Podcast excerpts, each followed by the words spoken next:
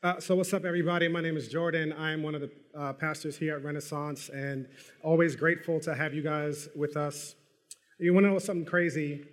Seven or eight hundred years ago, if you really wanted to flex on somebody, uh, you would have a book, specifically a Bible. A Bible, seven, eight hundred years ago, would be like buying a Lamborghini. It's still like having. It's, it's, not, it's that good, but not that expensive, praise God. now, the reason it was so expensive was because you had to have a master scribe, someone who had all of the credentials, as high credentialed as a surgeon. This master scribe would spend weeks and months and months hand copying, hour by hour, a Bible. There was no printing press, there were no way to, fastly, to quickly produce a Bible. Now, this master scribe, a good one, could do about four to five pages an hour. In a full working day, they can get you 30 or 40 pages of written material. Now, that's not even something we would ever think about. Now, you can print a thousand pages a minute with a good commercial printer. Now, we can have books and, and books, and most of you have so many books that's on your shelf collecting dust stuff that you haven't read and you promised that you're going to read it since New Year's. That was your New Year's resolution. You still haven't done it.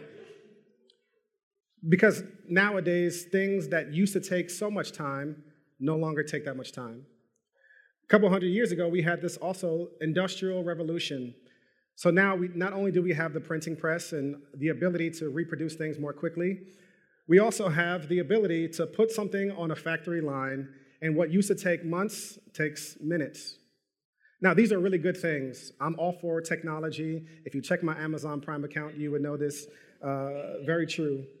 But the problem that that presents for us today is that since we have mastered the ability to mass produce books and cars and different things, oftentimes we assume incorrectly that change in our life could also happen as quickly. One of the biggest challenges to modern Christianity is the speed in which everything else around us happens. And it's a challenge because we assume that everything else in our life, including our spiritual lives, should happen as quickly. When Jesus talked about our spiritual lives and our spiritual world and our growth and our maturation, he never used language for manufacturing. Instead, he uses the language of agriculture. In better words, Jesus is basically saying that your walk with God is not like an assembly line where you have different people stamping different things, and then in about 20 minutes, out pops a brand new Hyundai. When Jesus spoke about our spiritual lives, he talked about it in the concept of seeds and sowing, that there is something that has been planted inside of you, and that thing would eventually, certainly not overnight, bring growth.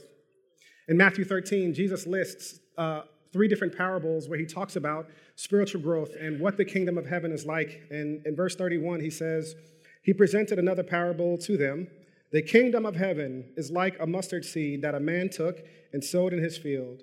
It's the smallest of all seeds, but when grown, it's taller than the garden plants and becomes a tree, so that the birds of the sky come and nest in its branches. God growing inside of you starts with a seed, something small, something that does not look significant, but it has the capacity to become the largest thing in the field. Now, this is really important because no one who listened to Jesus, no one in the world that the Bible was written in would have understood growth to be something that would happen immediately because you never plant and, and reap in the same day. There's always a gap between what you sow and what you reap. Things, good things, take time to develop. It takes not just time to develop, but also time to appear. Things are growing alive beneath the surface, sometimes for years before they finally break through through the surface. And once you do see the plant or the tree start to grow, it takes time to ripen and mature. A few weeks ago in my community group, one of my friends mentioned that he grew up around apple trees. And he said that apple trees take five years before you can have any edible fruit from them.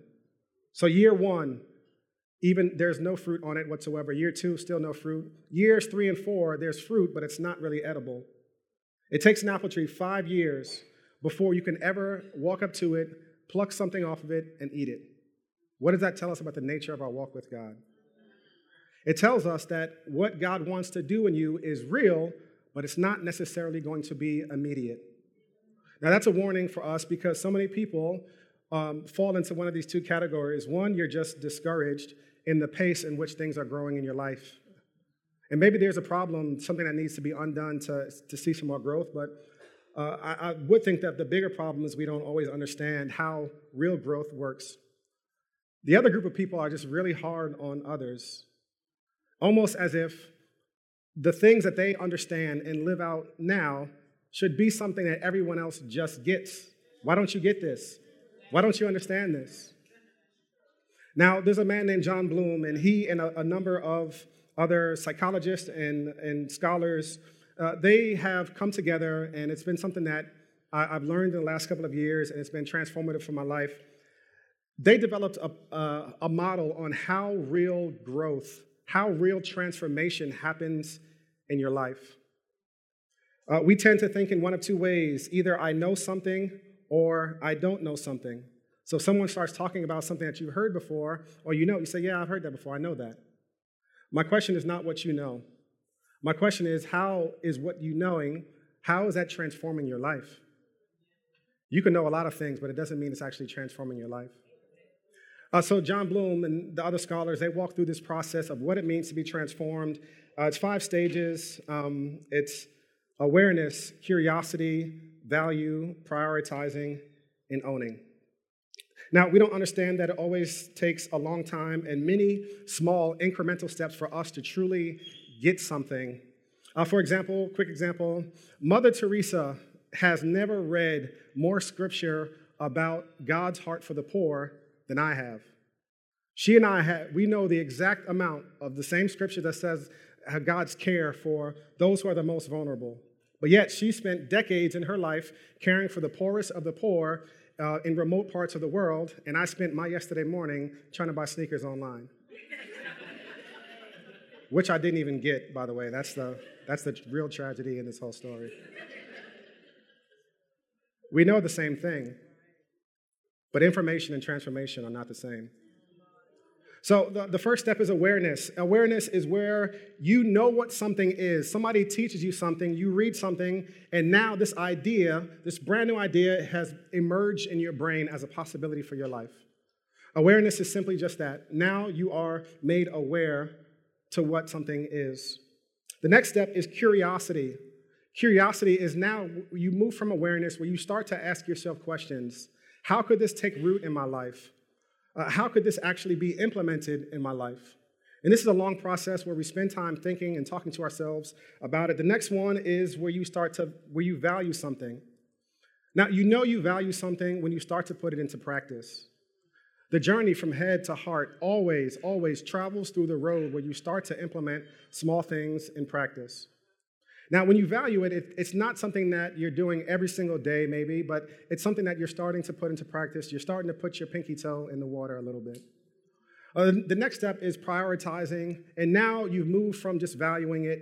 Now you're prioritizing this in your life.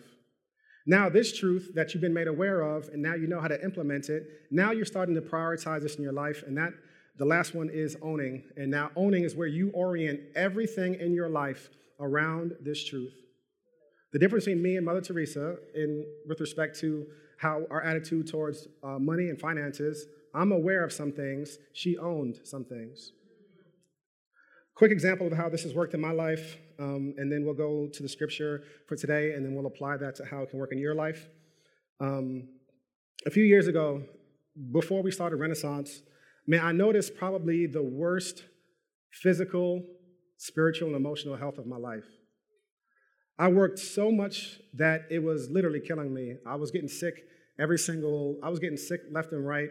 Um, my relationships weren't the same. I, I never really talked to family uh, nearly as much. My wife and I, we couldn't go out for more than 30 seconds without me talking about work. It really started to dominate me. And I heard a message uh, on slowing down and practicing this thing called Sabbath. Uh, and Sabbath was basically a principle from the Old Testament that would come into the life of a, a follower of Jesus that says for 24 hours, separate yourself from your work physically. Like, don't just say, oh, I'm not going to think about it, but actually stop right in your tracks, don't do any work, so that your identity could be separated from uh, what you do to who you are. I first became aware of this practice and its potential help for me six years ago, and I moved from that to curiosity, which was asking the questions all right, so this is a good thing. Rest, stopping is a good thing, but you know, how would that work in my life? What are some good parameters? My wife and I settled on Fridays, that Fridays, for the most part, would be the day that we didn't work. And then I moved to valuing it, where I started slowly but surely implementing it into my life. Maybe out of every month, I would do two where I didn't work on that Friday. But I started to notice in my life that, man, I'm a whole lot less anxious when I actually stop. I'm like way more calm. I'm, I'm able to think about different things when I spend a day not working at all. I moved from valuing it to prioritizing it. And now, for the most part, I don't miss a Friday away from work. Friday at noon till Saturday at noon, JO was away from the computer. If you need something, call the cops because I ain't got nothing for you. By me seeing all of the good things that have happened in my life and valuing it, I started to prioritize it, and now uh, I don't know that I own it just yet, uh, but I'm moving towards the direction of owning it, that I'm orienting my entire life to make sure that I have a regular rhythm of being away from work so I could be with Jesus. The process from me being aware to me being where I'm at now is six years. In this six years, I have not learned anything new. I haven't gotten more information, but I've gotten a whole lot more transformation. Why is that? As we continue to devote ourselves, the seeds inside of us, they will grow. Now, this is extremely important because when we talk about the stuff we're going to talk about um, today and we get into the, the scripture, um, I don't want those of you who you might be hearing this concept for the first time, I don't want you to be overwhelmed. I don't want you feeling like, man, this whole Christianity thing is so far above my pay grade that I'll never be where I, where I want to be. Other people seem to be uh, made more aware, or they seem to be farther down the line than I am. Maybe for you, this is just something of awareness. Maybe you just need to be made aware of what the scripture is saying today and to really start that process of uh, curiosity of asking yourself how it could apply in your life. For others of you, um, man, you probably would have heard this before. Some of the stuff we're going to talk about today, you would have heard it dozens of times. My question for you is not what do you know? My question for you is what you know, how is that transforming your life? This ain't Jeopardy. We don't get points for knowing random facts about statistics or different things. In our life, we we grow not by the mere things that we know, but how these things are actually transforming our lives. So today I want to talk about a scripture from Genesis 15 as we continue our Genesis series, this time focusing in on the stories of people. And today we're looking at a story again about a man named Abraham. And Abraham was one of the pillars in the Old Testament, also known as the father of the faith. Uh, basically, Abraham was a very big deal. You cannot talk about Judeo Christianity without talking about Abraham. It's like you cannot talk about the NBA without talking about LeBron. He's one of the all time greats, no matter what you think about it. Um, so, Abraham was uh, a man, and he's also known as the father of faith. Abraham and his wife were trying to have a child, specifically a son, so that they can have an heir. In those days, heirs uh, were your first, firstborn son, and they inherited your estate. In a lot of ways, they kept your family name alive. To them, it was a very big deal. And Abraham and his wife prayed for years and years and years that they would have a son. And they were getting older and older, and they started to doubt whether or not it would really happen. Now, Abraham, up to this point, was a man of faith, and he followed God down some really uncertain paths. And here's where the story picks up, where Abraham is starting to doubt whether or not God's promises to, will ever happen. And it says in Genesis 15, verse 7, he also said to him, I am the Lord who brought you from Ur to the Chaldeans to give you this land to possess. But he said, Lord God, how can I know that I will possess it? He said to him, Bring me a three year old cow, a three year old female goat, a three year old ram, a turtle dove, and a young pigeon. So he brought all these to him, cut them in half, and laid the pieces opposite each other but he did not cut the birds in half. Birds of prey came down on the carcasses, but Abram drove them away. As the sun was setting, a deep sleep came over Abram, and suddenly great terror and darkness descended on him. Then the Lord said to Abram, Know this for certain your offspring will be resident aliens for 400 years in a land that does not belong to them, and will be enslaved and oppressed. However, I will judge the nation they serve, and afterward they will go out with many possessions. But you will go to your fathers in peace and be buried at a good old age. In the fourth generation they will return here, for the iniquity of the Amorites has not yet reached its full measure. And when the sun had set and it was dark, a smoking fire pot and flaming torch appeared and passed between the divided animals. On that day, the Lord made a covenant with Abram, saying, I give this land to your offspring, from the brook of Egypt to the great river, the Euphrates River, the land of the Kenites, Kenizzites, Kadmonites, Hittites, Perizzites, Rephaim, Amorites, Canaanites, Girgashites, Jebusites, and Harlemites.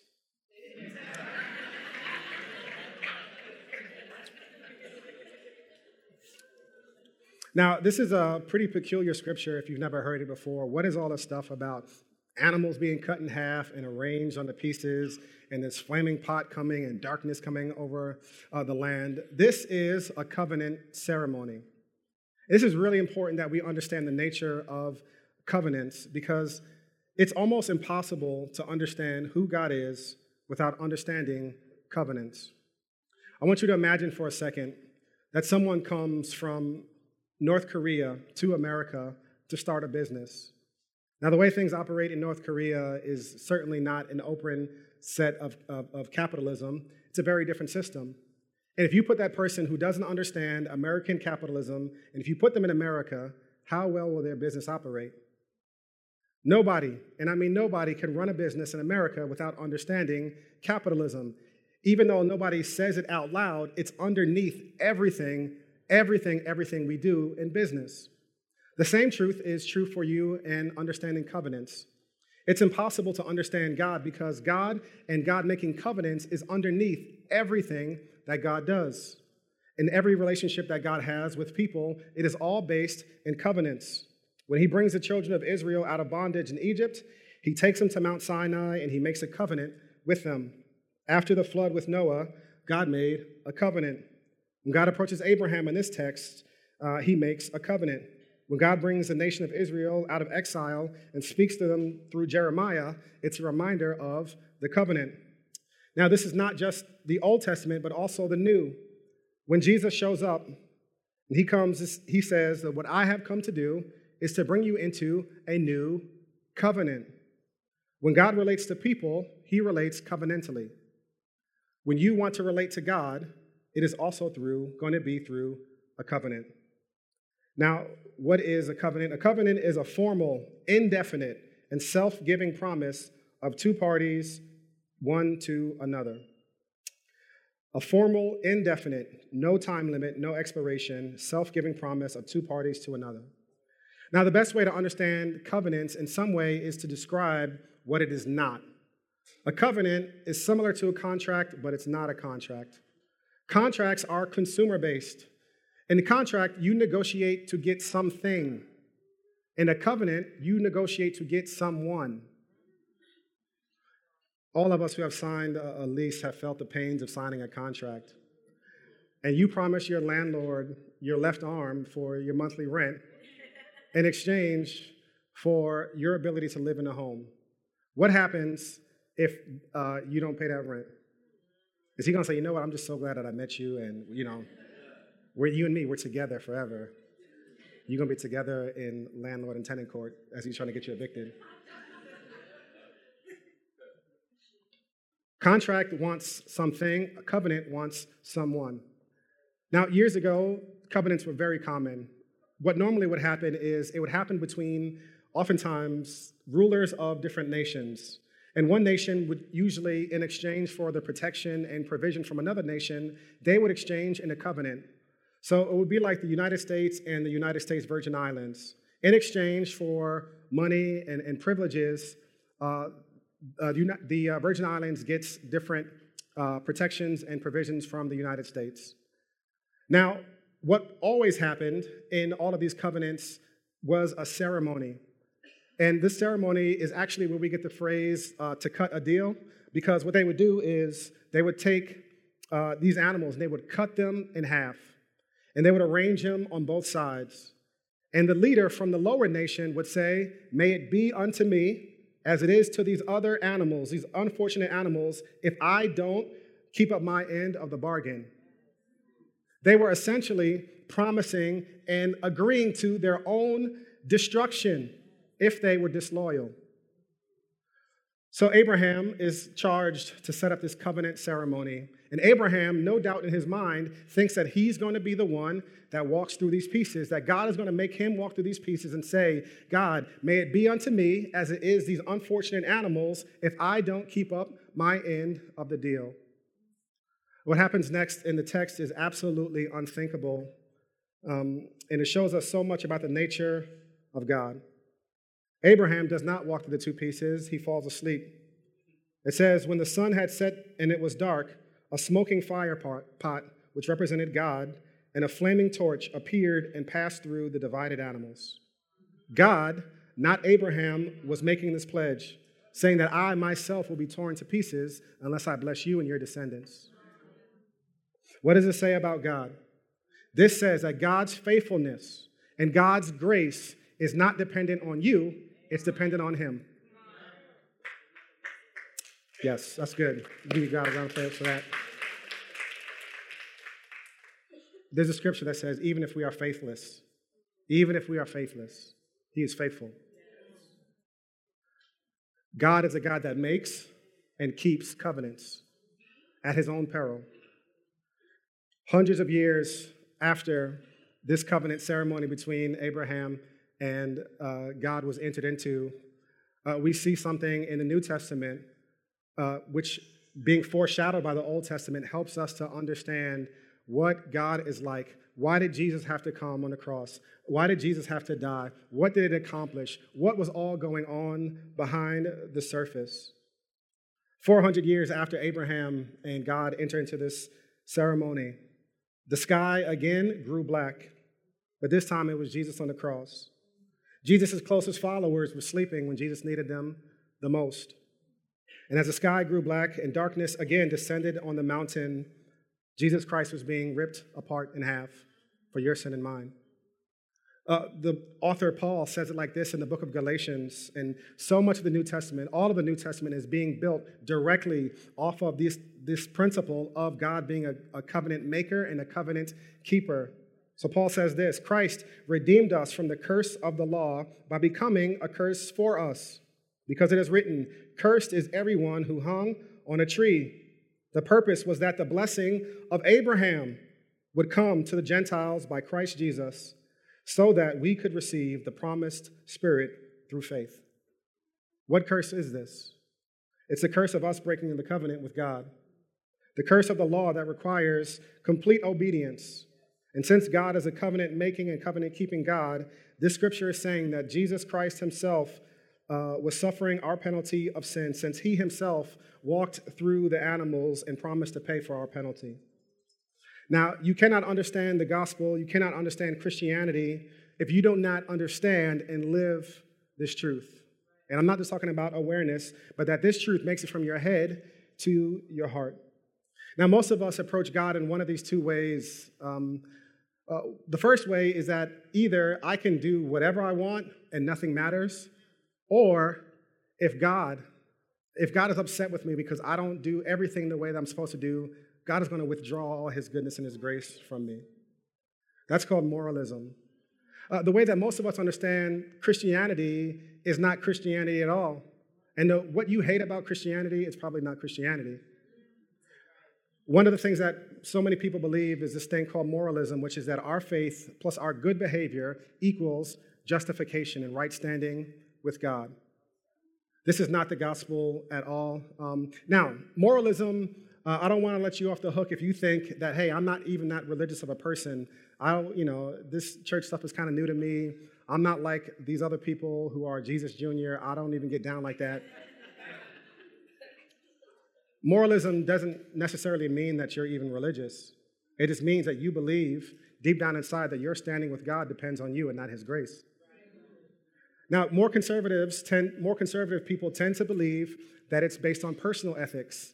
Don't curse, don't do this, don't have sex with this person, um, don't root for the Patriots, and then you will be, you will be a morally upright person. More liberal uh, moralists focus on social ethics. So it's all about how woke you are. It's all about how your behavior affects the greater society at large. If you want to see some of the most moralistic people, it's not just the Pharisees, it's not just people wearing religious robes, it's also people on the other side as well. You don't have to be religious to believe that your good behavior is actually what is qualifying you for standing with God. And you know this is true because so much of our dialogue today, especially politically, is all about making other people feel shame, that they're not worth it, that they're not, they're not even valuable. How dare you think like that? What's underneath that? That since they're not doing a good job, they don't measure up. Now, the other side of this, uh, lest you hear me say something that I'm not saying, the other side of this is what people call relativism, which is my faith alone, that's it, equals justification no matter what I do. So God doesn't really care about how I live. God doesn't really care about what I do, my shortcomings. All that matters is He loves me, and that's it. And that God doesn't have any real concern about how I live. And um, we see in the scripture how God being a God of covenants, what does this mean? This means that God takes sin very seriously. So much so, as Second Corinthians says in the fifth chapter, that God was in Christ reconciling the world to himself. God goes on the cross in the person of Jesus to pay for our sin. It wasn't just because he didn't have anything else to do. It means that God takes our sin extremely seriously. So it is neither, it's neither that it's all up to us or, and it's definitely not that life doesn't matter, but the gospel is a brand new motivation for us living in line, line with God's command. That God, our covenant God, our graceful God, loves us so much that he himself paid the penalty, and he simultaneously takes our sins so seriously that he paid the debt himself. This is why in 1 Peter, if you'll notice New Testament authors, the way they'll talk about motivations for Christian living, uh, they don't come to you and say, You need to stop doing this. You need to start doing that. They always go back to the cross as our motivation. So in 1 Peter, he says this As obedient children, do not be conformed to the desires of your former ignorance, the way that you were acting when you were wilding out. Here's the motivation that, that Peter is getting to. For you know that you were redeemed from your empty way of life, inherited from your fathers, not with perishable things like silver or gold, but with the precious blood of Christ, like that of an unblemished and spotless lamb. Here's Peter saying, Listen, it's not up to you, so I don't want you beating yourself up and feeling so much guilt. I don't want that for your life. But don't you know that you were redeemed not with silver or gold, stuff that could be bought back, but with the precious blood of our Lamb? Would we treat that like it was worthless? This is why Paul says in Romans 6 Shall we continue to sin so that grace may continue? God forbid. Not because God's grace isn't enough. Jesus is a much better Savior than you are a sinner. But why? How could we see the sacrifice, the length to which God went to? How could we trample on that? Uh, the gospel presents a brand new motivation for living. Now, for some of you guys, uh, let's go back to this, this transformation process.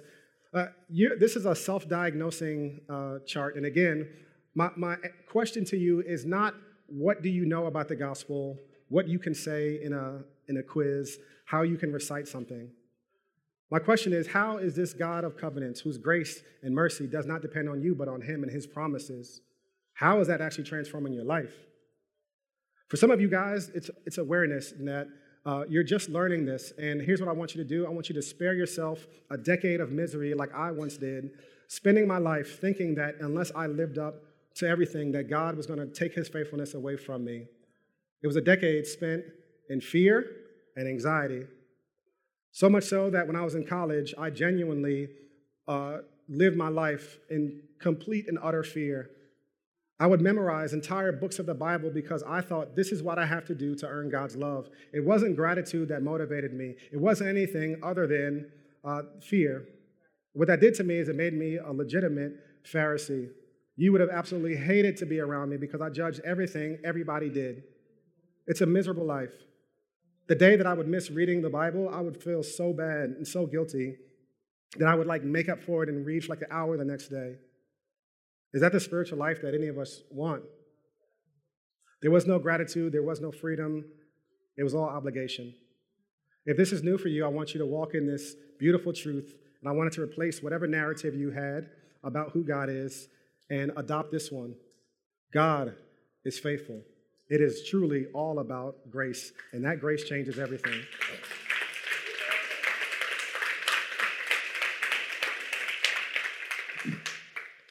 And I don't want you just to stay there, but I also want you to I want you to start doing the hard work of asking yourself the questions. And this is where your community group is helpful if you're in one. How, how is this going to play into your life? How are you going to start to move this from your head to, to your heart? How is this truth going to start to make its way into the way that you actually view God and view yourself and view other people? Now, that's, I can't answer that question for you, but it's a process that might take some time for you to really think about it and ask yourself, what have I been believing about who God is? And then from there to move towards valuing. And valuing is where we start to put into practice, where we start to dabble uh, with uh, what Scripture commands us to do.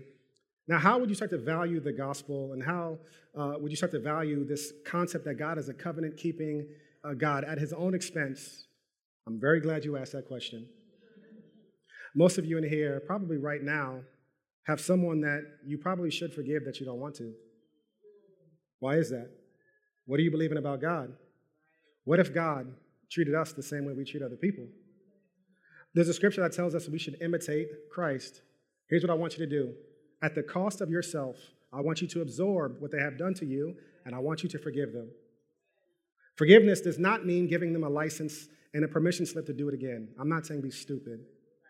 I am saying that this belief that you have that they do not deserve grace and mercy based on what they have done to you, and this desire that you have to get them back, that is not going to lead you to a place where you are deepening your understanding of the gospel. But as you start to imitate the life of Christ and you start to put this into practice, that at your own expense, you're going to follow in Jesus' footsteps. At your own expense, you're going to forgive someone who has wronged you. And watch what that does to your life. So much of what we think Jesus commands us in Scripture is for them, but it's actually for us. When Jesus tells us to pray for our enemies, he's not saying it for them, he's saying it for you. How this could transform you.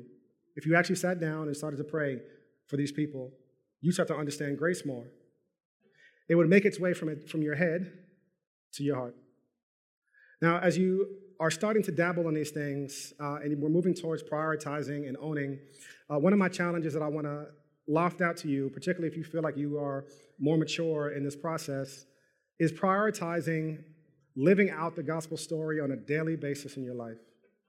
Now, again, if you're in the awareness stage uh, and you're just kind of you're, you're, you're new to church and you're back to church and, and a relationship with Jesus for the first time in a long time or ever, I'm not telling you you have to wake up and read the Bible for an hour a day every day. I'm not saying do that. But for those of you who claim to have a more mature faith, uh, how, how many days do you go without reminding yourself of this truth? Jesus says in Matthew 4 man does not live by bread alone, but by every word that proceeds out of the mouth of God. We need God's words and his thoughts to wash over us. So much of outside corrupts us. It drags us back to this meritocracy where everything we do is dependent on us, and we need the words of God to remind us who we are.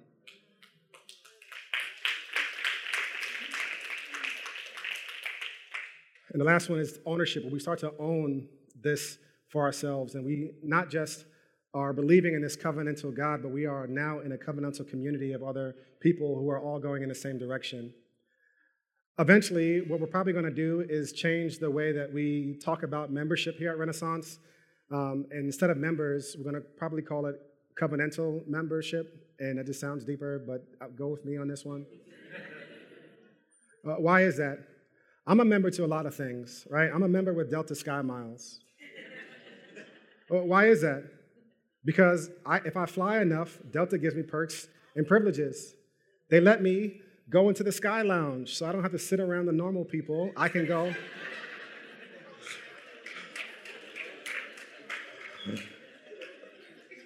and, and then eventually, every now and then, you know what I'm saying? Delta says, let me upgrade you, right? And they throw me and they upgrade? Yes, yes. and they upgrade you, and I could just see some people put their heads down when they're in first class, not me. I look up, I look at everybody. we make eye contact when, I, when I'm in first class. It's pretty easy to understand our membership, even in a church, uh, not as a commitment to a covenantal community, where oftentimes you're going to give more than you get. But actually, actually we, we tend to think about it in terms of what we can get. The greatest, to, the greatest threat to your relationship with God in American Christianity is this thing called consumerism. I'm a part of it too, so this is not me stepping on a high on my soapbox. So much of us, so many of us, we, we view everything, including church, as what we can get out of it. First Thessalonians, it says, Let us consider how we may spur one another on to love and good deeds. What does that mean? That means the day that you're tired and you had a long day and you don't feel like going to community group. What's beneath that? It's, I don't feel like I want to get anything out of tonight, so I'm just not going to go. To move towards ownership, where you start to see the flourishing of this body of believers here at Renaissance as part of the reason why you, you exist. And to move towards ownership, where you and I own not just our own lives, but also lives of others. Now, what else should we do with this concept of covenant? There's two things that the New Testament calls us to do with this great teaching and uh, doctrine of God being a God of covenants. The first is uh, identifying with Jesus, and the second is to remember Jesus. Now, I would hate for you guys to listen to a message like today and to think that nothing is required of you. I remember when I was a freshman in college, uh, I took a freshman orientation class. It was one credit, and the only thing required of you was that you showed up. My boy would literally lay out in the, in the, in the, in the aisle and take a nap, put his shirt over his eyes, and just take a nap for an hour. And when the class was over, he would get up and go back to his room. Why was his engagement that low? Because nothing was required of us. All we had to do was show up. No tests, no exams, no papers, no quizzes, nothing. Just show up. The Bible warns against not responding to God with our own lives because it talks about it in James as something that we do to almost fool ourselves, to kid ourselves. So there's two things Scripture calls us to do um, in the New Testament. One is to first identify with Him, and two chapters after this in Genesis 17, after God comes to Abraham and makes a covenant with him, God then invites to Abraham uh, to, for Abraham to enter into a covenant with him. The way they did it in those days was circumcision. And now people do circumcision for health reasons. They did it as a way to externally signify that they were with God. Now, even though it's something that is external and it wasn't necessarily changing their hearts or their attitudes, it was very valuable in the way that they identified with being a people of God. There's something very moving about baptism in the New Testament, which talks about uh, it in the same way that circumcision was done. In the Old Testament, it says in Colossians 2 You were also circumcised in him with a circumcision not done with hands, but by putting off the body of flesh in the circumcision of Christ, when you were buried with him in baptism, in which you were also raised with him through faith in the working of God, who raised him from the dead. And when you were dead in your trespasses and in the uncircumcision of the flesh, he made you alive with him and forgave all your trespasses. He erased the certificate of debt with its obligations that was against us and opposed to us, and has taken it away by nailing it to the cross.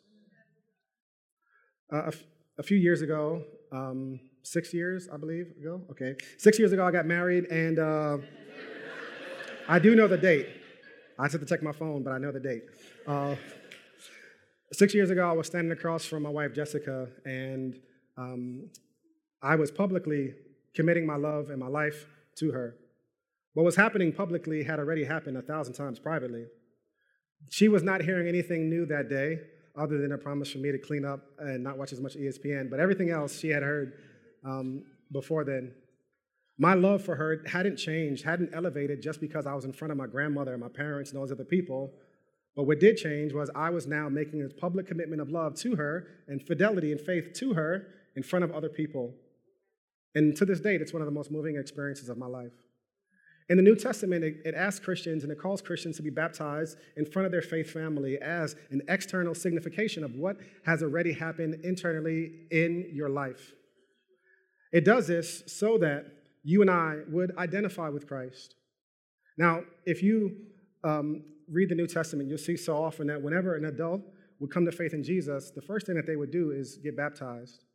Not because it made a whole lot of sense to them. There's probably a lot of you guys who have questions about that, but because this is a way that they would identify with Christ.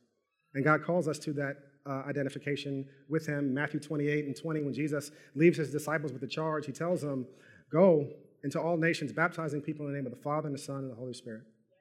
Now, if you've never been adult, uh, baptized as an adult and you want to make a pledge of faith and you uh, haven't done it before and you're growing in your faith and you want to express this external thing, you want to express uh, this beautiful internal reality that's happened externally in front of your faith family, next Sunday, after both services, we're having a next step class to talk about baptism. Amen. Come with your questions, come with your concerns. You're not committing to anything by coming to the class. You're not committing to anything by coming to the class. You can come, sit down, eat the free pastries, and leave. Nobody is holding you down for anything. But I would hate for you to, to miss this thing about what it means to respond to God's covenant uh, in baptism. It's something that so many New Testament believe everyone has done. And I, I don't want you to take a shortcut. I don't want you to exclude yourself from that. The second thing is what we're going to do right now is a sacrament called communion. And uh, one reason that we tell people at Renaissance to sit down during communion if they don't have a relationship with Jesus is not to be exclusive, but because Jesus talks about this practice of communion in such an amazing and tender way that he reserved for people who place their faith in him. It's not just about the bread and the wine, it's a reenactment of when Jesus himself went to the cross. Jesus, when he talked about this to his disciples, he says, and when he took the bread, he gave, bread, he gave thanks and he broke it. Just like the pieces of the covenant ceremony were broken and spread out on both sides, Jesus was breaking his body to signify that he is the one that keeps our covenant with God. Jesus gave it to them and he said, This is my body, which is given for you. Do this in remembrance of me. In the same way, he also took the cup of the supper after supper and said, This cup is the new covenant in my blood, which is poured out for you. During this next song, if you have placed your faith in Christ, I invite you to come up to remember Jesus. We do this often because we could never remember it enough. That our life with God, our relationship with God, is as secure as God and His words, which He has proven to us on the cross. Paul says this in Romans 8:32, and I'll leave you with these words. If he did not spare his son, if he did not spare his son, how much more, along with him, will he graciously give us all things? God has proven and demonstrated his love for us in that. So if you want to remember Christ, I invite you to leave your guilt and come to receive with gratitude Jesus, our covenant keeping King. Come at this time.